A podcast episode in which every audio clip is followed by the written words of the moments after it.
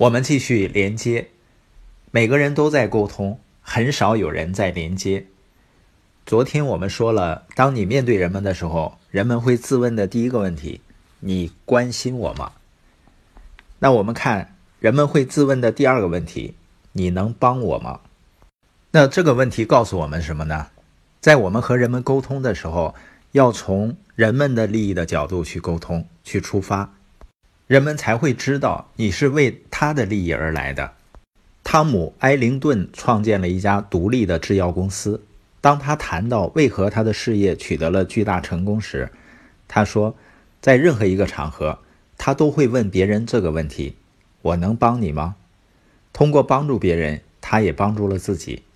他说：“每当别人有一颗想做得更好的心，我就尽力帮助他们。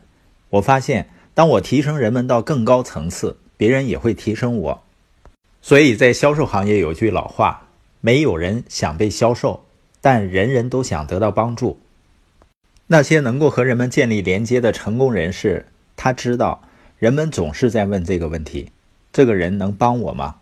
他们回答这个问题的方式之一就是专注于能提供给对方什么好处。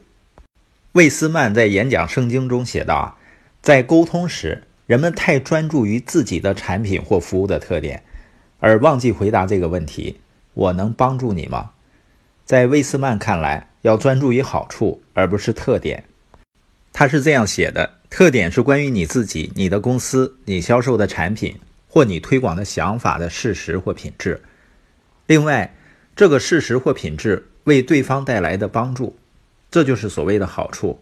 想要说服别人。”只说自己产品的特点是远远不够的，每一个特点都要转化为好处。一个特点也许对于你的听众的兴趣或需要无关，至于好处就一定有关系了。尤其是现在，人们每天都被各种产品信息狂轰滥炸，他们通常对很多信息都是一带而过的。如果你想赢得别人的注意力，你就得让人们看到你能帮助他们。人们面对你的时候，自问的第三个问题：我能相信你吗？我们都购买过一些东西，尤其是大件的物品。有的时候，那个过程呢，你会很纠结。纠结的关键呢，是你对那个销售员信任不够。实际上，对于任何生意来说，信任都是决定生死的因素。事实上呢，信任对生活也是这样。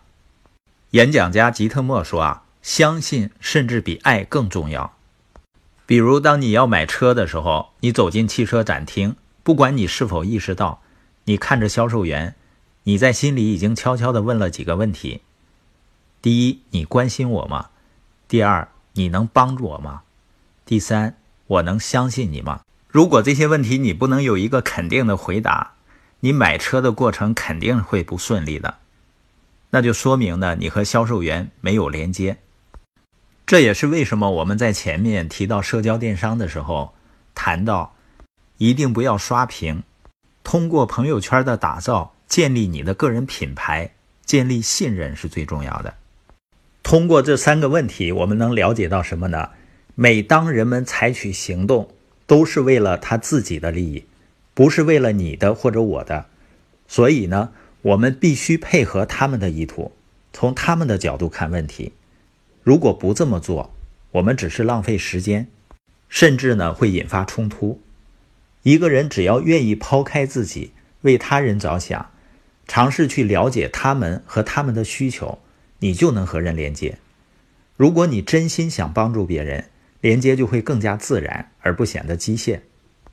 一旦你愿意学会连接呢，未来将会向你敞开大门，人们愿意和你一起工作，所有这些都会令你非常吃惊。而你呢，只需要不断的提醒自己，要时刻想着他人。